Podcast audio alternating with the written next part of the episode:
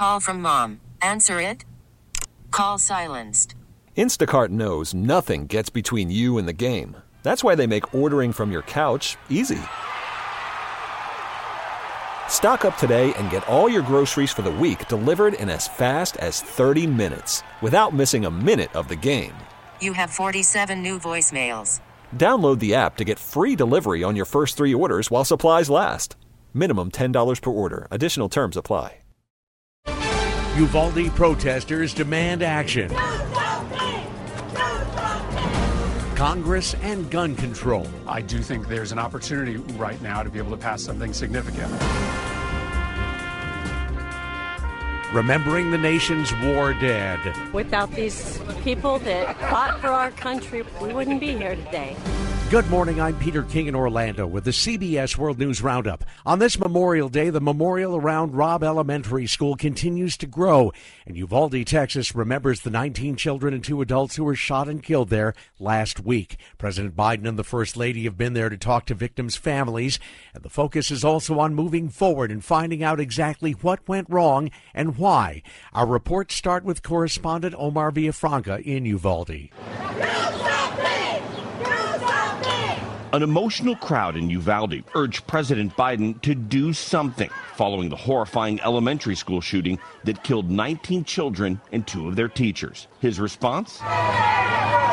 We will, as he and the First Lady paid their respects to the innocent people murdered at Robb Elementary School, adding a bouquet of white flowers to the growing memorial. Thousands of children and adults from across the state joined them, many waiting in line for two hours in nearly one hundred degree heat. I'm Jim Crisula in Uvalde, Texas. The Justice Department says it will look into the sharply criticized police response to the Robb Elementary School shooting. The review comes amid mounting pressure and questions about the contradictory information of what happened in last Tuesday's shooting and how long it took for police to take down the gunman. In Buffalo, New York, Sunday's marathon included a remembrance for the ten people gunned down there earlier this month. Runners wore red ribbons. Ribbons and the names of the victims were read before the start of the race. They also appeared on the starting line banner. The shootings in Buffalo and Uvalde have many people wondering if this time will be different for Congress and bipartisan gun legislation. C B S's Nicole Killian is on Capitol Hill. Connecticut Senator Chris Murphy told Face the Nation he believes Congress can get at least sixty votes on gun legislation. I do think there's an opportunity right now to be able to pass something significant. I've seen more Republican interest in coming to the table and talking this time than at any other moment since Sandy Hook. Murphy is leading a bipartisan group of senators discussing proposals from expanded background checks to red flag laws, which allow courts to temporarily seize firearms from individuals deemed to be a risk. I think there's a lot of problems with red flag laws, especially at a national level. Convincing Republican rank and file remains an uphill battle, though some seem willing to budge. Raising the age of gun purchase to twenty-one is a no-brainer. Lawmakers in at least three states have pledged that they will pass tighter gun laws.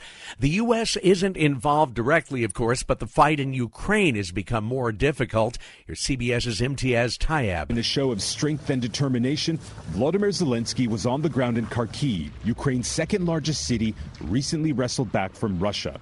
The president hasn't been seen outside the Kyiv region since Russia's invasion began over three months ago and was greeted with near total devastation.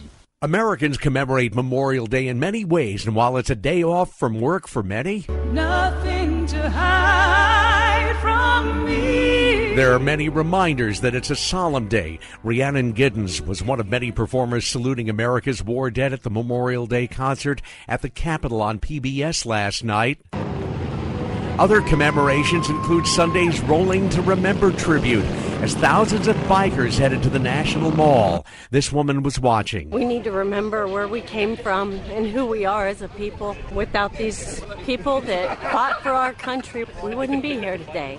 And a lot of that's been forgotten. Memorial Weekend, of course, opens the summer travel season with millions driving or flying despite high gas prices. Probably half my paycheck goes to the gas tank. According to triple A, the average price of a gallon of gas is just north of four dollars and sixty cents.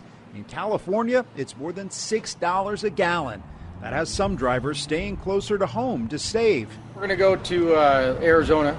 We wanted to go farther, but uh, gas prices are killing us. triple A projects thirty-nine point two million Americans will have traveled fifty miles or more from home this Memorial Day weekend, the busiest Memorial Day since the start of the pandemic. Bradley Blackburn, C B S News, New York.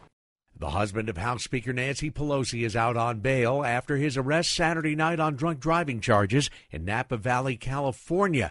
Police say Paul Pelosi was involved in an accident. Neither he nor the other driver were hurt. There's been no comment from the speaker. She was on the East Coast when it happened. Hurricane Agatha is expected to hit Mexico's southern Pacific coast in a few hours as a Category one storm.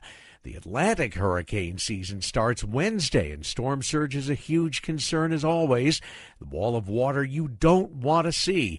National Hurricane Center specialist Cody Fritz says their forecasts and warnings have been improving so people can get out of the way. We do a lot to kind of improve our models, right? So, and we can use the experience from the last few seasons to kind of validate those models, make them more reliable, more consistent from forecast to forecast. Rescue workers have made it to the scene of a plane crash in the mountains of Nepal. Now they're looking for survivors. Aerial photos of the crash site show aircraft parts scattered on rocks and moss on the side of a mountain gorge. The Twin Otter turboprop plane had twenty-two people on board, including two Germans and four Indian nationals. Rescuers have confirmed fourteen dead. No word on survivors. Vicky Barker, C B S News, London. Game seven, the two greatest words in sports. Unless you're the Miami Heat. Al Horford with the rebound, throws it up in the air, and the Boston Celtics will go to the N B A Finals. The call on E S P N as the Celtics beat the Heat in Miami one hundred ninety-six in the Eastern Conference Finals. Boston meets Golden State in the Finals. In Indianapolis, Marcus Erickson wins the Indianapolis five hundred. Erickson becomes just the second Swede to take the five hundred on N B C. It's hard to take in, but uh, something I've dreamed of and worked towards for so, so long. In Concord, North Carolina, Denny Hamlin wins the Coca-Cola six hundred, and Sergio Perez wins the Formula One Monaco Grand Prix. If you've never thought about ice cream for breakfast, this story might start you on that track. You know when you want your ice cream and you want it now. Don't care how, I want it now. Unilever has partnered with drone delivery company Flytrex and will literally drop ice cream from the sky to your front door in under three minutes. So far, only people who live in North Carolina and Texas can have this sweet dairy dream come true. They're delivering Ben and Jerry's, Good Humor, Breyers, and Klondike bars. You'll need the Flytrex app to get started. Stacy Lynn, C B S News. And veterans groups remind us that on this holiday, Happy Memorial Day is what not to say. This holiday commemorates Americans who died in war. Thanking a vet for his or her service, that's just fine. That's the World News Roundup for Monday, May thirtieth, twenty twenty-two. I'm Peter King, C B S News. Hey, Rob Bradford here. I have set out on a mission with my good friends at FanDuel to prove what I have known for some time: baseball isn't boring. Now I have a daily podcast to prove it with some of the most notable people in the baseball world screaming baseball isn't boring from the mountaintops, or at least agreeing to come on our show. Players, managers, G Ms, and yes, even the commissioner of baseball, Rob Manfred. It has been a constant wave of baseball's most powerful voices. So join the revolution. Subscribe and soak in baseball isn't boring. Listen on your Odyssey app or wherever you get your podcast. You'll be glad you did.